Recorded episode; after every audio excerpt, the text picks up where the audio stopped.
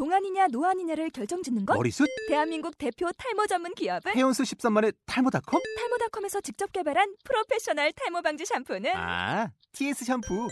늘어진 두피 모공을 꽉! 단 한 올의 모발까지 꽉! 사용할수록 풍성해지는 나의 모발. 이제 탈모 고민 끝! TS 샴푸. 네, 안녕하십니까 한국재무관리센터 쇼미더머니를 운영하고 있는 서상일입니다. 자 오늘 날씨가 많이 추운데 오시느라 고생들 많으셨고요. 자 오늘은 지난주에 약속드렸던 것처럼 저희가 연금 관련돼서 얘기를 하기로 했습니다. 네, 하시기 전에 저희 그 쇼미더머니라는 이름을 듣고 몇 분이서 이런 질문하세요. 니네 요즘 개그 콘서트 카피했냐? 라고 해서 혹시 쇼미더머니라는 개그 콘서트 보셨어요? 예 봤는데 거기는 랩하고 막 그래 저희도 뭐 랩을 또 이거 해야 되나요? 좀 이따가 어떤 자신 있으세요? 아니 노, 랩, 랩은 잘 못하지만 예. 저도 좀 궁금해서요. 전에는 제가 이 프로의 제목도 정확히 모르고 왔는데 네. 참뭐 이게 장점이자 단점인데 도대체 쇼미더머니는 왜 왜 따오신 겁니까? 예, 사실 이 쇼미더머니는 제가 했나요? 권점상이 했나요? 저는 이 쇼미더머니가 뭐냐면은 스타크래프트 잘 아시죠? 스타크래프트. 네. 스타크래프트 하시다 보면은 그 온라인에서 이제 대전하는 게 아니라 개인 그 미션 깨는 프로그램 그 들어가다 보면은 치트키가 있어요. 음, 치트창에다가 그 대화창에다가 show me the money 딱 치면은 네. 미네랄하고 가스가 무한대로 생기거든요. 어, 그거 생각해갖고 쇼미더머니라고 만들어놨는데 여기 저기서 막 그 쇼미더머니라는 내용이 많아서 아. 예. 그거 아닙니다. 예, 오프닝에 한번 설명드렸고 이, 이 이거 뭐 상표권 뭐 이런 거 없어요? 뭐 누가 시비 걸면 바꾸든가 아, 하시죠. 그렇군요. 자 진행하도록 해보겠습니다. 오늘 저번에 약속드렸던 것처럼 연금 얘기를 하는데 우선 연금 하면 우리가 떠오르는 것들이 여러 가지가 있지만은 그 중에 이제 뭐 최근에 사회적 문제가 되고 있는 노후 노년층이 많아진다는 그 노후 부분하고 그렇죠. 또 이제 사회 구조가 바뀌면서 연금이라는 시스템은 어쨌든 뭐 쉽게 표현하자고 하면은 젊으신 분들이 돈을 벌어서 지금 윗분들을 공양을 하고 이제 또 내가 나이 먹고 퇴직을 하게 되면 젊은 분들이 또 그 시스템을 통해서 공양하는 시스템인데 지금 사회적으로 이제 저희 인구 구조가 많이 변하고 있다 보니까는 최근에 그 연금 관련된 얘기들이 많습니다. 국민연금도 마찬가지고 최근에 계속 시끄러운 부분 있죠. 공무원 연금도 마찬가지고 네. 이게 사회적인 구조에 대한 어떤 문제 때문에 예전에 만들었던 시스템 자체가 지금 붕괴되고 있기 때문에 음. 이런 얘기들이 나오고 있는데 오늘은 우선 그 권 점장님께서 연금제도에 제가 이제 뭐 앞에 간략하게 말씀을 드렸지만은 삼층 구조에 대한 그 어떤 뭐랄까요 역할 그걸 좀 간단하게 설명 좀 부탁을 드릴게요. 네, 그 연금의 삼층 구조 우리나라 형태는 지금 고- 기본적으로 국민연금이 있고요. 예. 그다음에 회사에서 근로하면서 회사의 퇴직연금이 있고 그다음에 국민연금 내시죠. 그리고 공적연금, 국민연금이 있고요.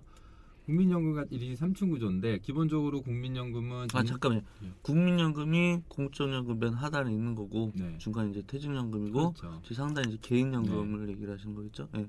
네, 맞습니다. 그 국민연금 같은 경우에는 나라에서 어느 정도 그 공적 어, 공적 의미를 두는 연금인데 예. 그 요즘 형태를 형태를 보면 퇴직연금도 그렇고 개인연금도 그렇고 국민연금이 소득 대체율이 너무나 점점 낮아지고 있어요. 그 이후로는 사회 전반적으로 저금리 현상도 있겠지만 많이들 들으시는 저출산 고령화 너무나 오래 사시어서 너무나 많은 연금을 받으시고 아이들은 너무나 안 태어나서 연금을 납입할 사람은 줄어들고 정부에서는 계속 고민이 되는 거기 때문에 요즘 흐름을 보면 이렇게 연금 구조 같은 게 변경되는 걸 보면은 그 개인연금이나 퇴직연금 이건 다 개인들이 알아서 하는 거죠. 이 부분을 굉장히 강조를 하고 있어요. 국민연금이 어떤 연금의 삼층 구조에서 맨 바닥에서 베이스를 해줘야 되는데 이게 불가능하다는 거 실현 불가능하다는 거는 수치적으로도 나와 있고 정부에서도 벌써 인정을 하는 형태인 것 같아요. 그렇기 때문에 개인적으로 퇴직연금이든 개인연금이든 이 부분이 어떻게 보면 공적연금 맨 아래에 있는 이 베이스보다 개인이 더 많이 준비를 하셔야 될 것 같아요. 그래서 요즘 세제 개편안이라든가 여러 가지 면에 있어서 개인 연금 쪽에 포커스를 만- 맞추는 그런 정책적인 그런 노력들이 많이 보여지고 있죠. 예, 올해 뭐 세제 개편안에 대표적으로 뭐 아까 말씀하신 음, 퇴직연금 어, 요쪽 부분에 추가적인 어, 세액공제 예, 옛날에 소득공제였던 부분 연말정산에 어, 400까지 됐던 게 이제 700까지 늘어나는 뭐 이런 현상들이 결국은 이제 국가에서 어, 인구 구조상 예, 공적연금의 대표적인 어, 국민연금의 그 구조는 어, 젊은이들이 이제 우리 노인들이라는 표현은 좀 이- 이제 말 잘해야 되잖아요. 예. 예, 선, 선, 선 세대들 불을 어, 에게 세대를 지금 아우르는 그런 구조의 인구 구조 때문에 문제가 생기니 국가에서 할 수 있는 부분의 한계를 인정한 부분이죠. 그래서 지금 제도의 개편은 기업들에 대한 퇴직연금 부분, 그 다음에 어, 개인적으로 준비하는 연금 부분에 혜택을 줄 테니 니네들 빨리빨리 준비해 이쪽으로 가는 것 같습니다. 네 맞아요. 세계적인 그 흐름도 그렇고요. 일반 분들은 이제 잘 생각을 안 하시니까 이게 국민연금이 어떤 그 사회 기반으로 이제 사람들을 좀 보장을 해줘야 되는데 연금 하면은 우리 지금 우리나라에서 하는 국민연금을 최초로 만든 게 독일이죠. 어, 연금 얘기 나오면 이제 비스마르크, 예. 비스마르크 연금 음, 그 비스마르크라는 사람이 네. 제의를 해가지고 여- 독일에서 연구를 만들었대요. 음. 가장 처음 만나고 한 120년 넘었고 그 미르켈 총리가 얼마 전에 나와서 이런 말을 했대요. 자기네 국민연금 그 비스마르크 연금 독일 연금이 전 세계에서 가장 좋아요. 아, 그런데 현재 메르켈 총리가 국민연금에 의존하지 말고 사회보험이나 기업연금을 활용해라. 와 독일 독일에서도 그런 얘기가 네. 나올 정도라면 총리가 그렇게 말을 해요. 음, 그 내용을 보면 그 잠깐 요걸 보면은 독일은 소득 대체율이 네. 40%예요. 어, 소득의 40%를 보장을 해줘요. 퇴직 이후에 이제 그 공적연금에서 40% 네네. 정도를 보장해. 준다는 얘기시죠? 예. 근데 이 40%가 떨어져서 난리가 난 거예요. 아. 40%를 소득 보장을 못 해주니까 너희들은 국민연금만 믿지 네. 말고 사회 뭐 개인연금 뭐 네. 알아서들 네. 잘 정리하라는 말이죠. 음. 열심히 하라는 개인적으로 연금 들고 퇴직연금 잘 투자해서 열심히 해라. 그런데 40%가 떨어져서 난리가 난 거예요. 저출산 고령화에 독일도요. 그런데 우리나라 얘기 들어보면 안철수 의원이 얼마 전에 보니까 10월 달에 그 보고서를 낸 게 있어요. 그 제목이 가입 기간은 늘리고 보험료는 적정 수준으로 올려라. 그러니까 연금 보험료를 올려야 된다는 거죠. 근데 여기서 얘기하는 게 소득 대체율이 20%라는 소리예요, 우리나라는. 어, 처음에 만들 때는 40년을 납입하면 소득 대체율이 70%가 됐었어요. 너, 너무나 이상적인 네. 그런 근데 이제 두 번 정도 개혁을 하면서 점점 점점 내려와서 이제 2028년에는 40%를 떨어뜨린다. 떨어, 떨어뜨렸다 했는데 이거는 정부의 얘기고 조사를 실제적으로 해보니까 평균 가입 기간은 10년에서 17년. 실제적으로 소득 대체율은 23.4% 이게 2032년 얘기예요. 음. 그리고 지금 2013년에는 18.1%라고 그러네요. 어 심각하네. 그러니까 내가 100만 원 벌던 벌던 게 네. 퇴직 이후에는 공적연금에서 보장해 주는 게 18.1%밖에 안 된다. 그러니까 18만 원밖에 안 된다. 그렇죠. 그런 얘기죠. 독일은 국민연금이 시작된 지 125년 만에 이런 고민을 하고 있고 저희는 국민연금 시작한 지 얼마 안 됐잖아요. 예, 벌써 똑같은 고민을 하고 있어요. 음. 그 독일에서 보니까 음, 그 지금 서독에서는 734유로 하나로 한 100만 원 그리고 동독에서는 896유로 122만 원 그런데 최저 생활비 지원하는 게 있대요 독일에서는 그 최저 생활비 지원되는 게 740유로래요 101만 원 정도 돼요 그러면 사람들이 이런 말을 한대요 아 연금 이 정도밖에 안 되네 뭐 아예 연금 납입 안 하고 최저 생활비 받는 게 낫네. 음. 뭐하러 이래?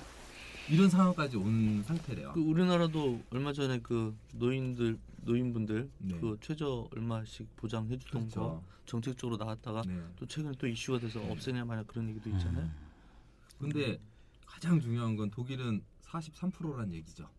그러니까 결국은 가장 그 연금 부분을 전통적으로 그 다음에 보장이 잘 되고 전통과 제도와 보완이 잘 돼서 120년을 또 예, 유지한 독일에서도 이런 문제가 발생했다는 거는 우리가 지금 뭐 사회적으로 국민연금이든 공무원연금이든 연금 이슈화된 부분들하고 비교했을 때 이게 우- 우리가 너무나 좀 안이하지 않았나 하는 생각을 좀 하게 되네요. 그뭐 어쨌든 음. 두분 얘기는 그거잖아요. 지금 공적연금하고 퇴직연금이라는 것들이 있지만은 이거 개인연금을 본인들이 따로 준비하지 않으면은 시스템적인 이런 부분에서는 충분히 그쵸. 내가 노후 생활을 예. 편하게 할 수 없다라는 얘기신데 오래 살고 장수하는 음, 예. 자체가 악몽일 수가 있는 거죠. 네. 여러 가지 뭐 사례도 있을 수 있고 지금 분위기도 있을 수 있는- 있는데요. 네. 허 팀장님께서 그러면은 음, 이 공적연금에 네. 대한 간단한 좀 개요하고 예. 문제점 어떻게 변경되고 음, 우리 좀 피부에 와닿는 뭐 사례나 수치 같은 것좀 네. 준비할 수 있으면 얘기 좀 해주세요. 뭐 제 역할이 이거라고. 근데 원고 없이 오라고 해놓고 이렇게 물어보니까 참 잘 아시니까. 네. 어, 대략적으로 요즘 이슈화되는 걸 조금 정리해봤어요. 뭐 저희가 뭐 백분 토론처럼 어? 수치 정확하게 해가지고 네가 맞느니 내가 맞느니 하는 거 아니니까 좀 편안하게 그 다음에 우리가 실질적으로 어떻게 지금 어, 이거를 느끼고 있는지 이 부분을 주변 사례랑 그 다음에 정부에서 발표한 거랑 이렇게 비교해서 설명해 드릴게요. 보통 사회보장 어, 제도 안에 있는 공적연금을 우리는 통상적으로 뭐 여러 가지 있겠, 있겠 지만 우리가 주변에서 볼 수 있는 걸로 언급을 해드리자면 국민연금하고 저는 요즘 이슈화되는 공무원연금 얘기해드릴게요. 보통 저희가 급여에서 급여 생활자 같은 경우에 자기 급여의 4.5% 정도가 빠져나간대요. 그게 이제 국민연금이라는 네, 명목 개인 하 부담 그렇죠. 예, 그게 개인 부담 부분. 그러면 정부에서 어빚두 배죠. 그러니까 정부에서도 그 정도 4.5%를 보존해 줘 가지고 국민연금이라는 재원이 마련이 되는 거는 같습니다. 네. 그런데 이제 공무원 연금 같은 경우에 현재 7% 어, 7% 정도래요. 근데 요즘 문제가 된 뭐 여러 가지 문제가 있지만 세수 확보는 힘들고 정부에서 보조하는 부분이 어 뭐 연간 한 3.2조 정도? 뭐 이 수치 부분이 다른 세수는 줄어들고 연금 부분에까지 어 추가적으로 어 정부 보조금이 늘어가고 있고 여기 또 제가 지난 시간에도 말씀드렸다시피 수익 시장 구조에 저금리 구조, 그 다음에 경제 침체로 인해 가지고 수익 시장이 수익을 못 내고 있는 상황에서 어쨌든 연금도 재원이 마련돼서 운영이 돼서 수익이 나야 이런 부분들에 있어 가지고 뭐 낸 부분보다 더 어느 정도 조금이라도 수익을 더 플러스해서 주는 방향인데 그 부분은 지금 취약해지고 있고 음, 그렇죠. 그렇죠. 그 안전자산으로 국민연금 자체도 어디다 네. 투자를 하고 저축을 해야 되는데 네. 뭐 금리 자체도 이렇고 경기도 음. 이렇고 뭐 힘든 음. 거죠. 어, 지금 현재 스코어를 제가 좀 말씀드릴게요. 어, 아, 저, 좀 전에 어, 모두에서 이제 지점장님 정리 잘 해주셨는데 현재는 자기가 어, 지금 우리가 아까 어, 저기 급여 중에 뭐 국민연금 같은 경우는 4.5%고 그다음에 공무원 같은 경우는 7, 7% 정도를 지금 납부를 하면 자기가 은퇴를 해서 지금 산술적으로 나오는 부분이 어, 은퇴 전 소득의 한 25% 정도 어, 네. 그 정도 받는다고 하네요. 아까 아, 좀 전에 어, 지점장님이 말씀하신 게 지금 20%또 그다음 추가적으로 하락을 해서 대체율이 뭐 10 몇 퍼센트까지 떨어진다고 하는데 그러면 이 공적 연금에 대한 부분은 우려했던 그 제도 보장이 잘 된 독일에서도 아마 독일에서도 수익 구조에 문제가 분명히 나왔을 거고요. 네, 독일 문제도 음. 그 투자 대안이 없을 뿐더러 그렇죠. 예. 저출산이 가장 문제죠. 아이들이 네. 안 태어나니까 음. 사회가 성장할수록 그 점점 독신 가구들도 늘어나고 네. 그리고 의료 환경이 좋아지니까 연금 수급자는 계속 늘어나고요. 예, 그래서 저는 좀 어, 현실적으로 어, 우리가 피부로 느끼는 부분을 설명하고자 어, 어, 그 지점장님이 말씀하시는 거를 사례를 통해서 이제 말씀드린 역할을 하려고 하다 보니까 어, 이런 생각이 좀 들더라고요. 우선 저번 주에 정말로 공무원분이 상담을 요청하셨어요. 아 그러셨어요? 예. 네. 그다음에 그 음, 공무원 연금 때문에 난리잖아요. 네. 예. 모 도청 공무원이세요. 예, 예. 그래서 급수가? 예. 급수가? 도청이면 서울은 아니고. 예. 뭐 저희 프로가 뭐 이거 어, 뭐 이런 거. 없죠. 예. 경기도청 그쪽이시래요.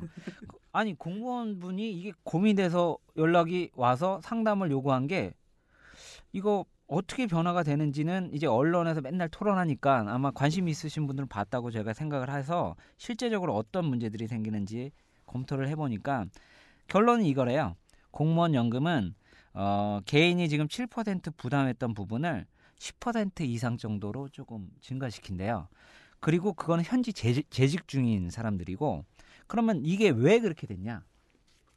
우선은 첫 번째는 이제 예전에는 공무원들이 급여가 작아서 어 7%에서 10, 어, 그 이상의 부분들을 니네들이 감내를 하면 정부에서도 보조도 많이 해줘서 수급액을 좀 많이 좀 주겠다. 그래서 보장 그쵸.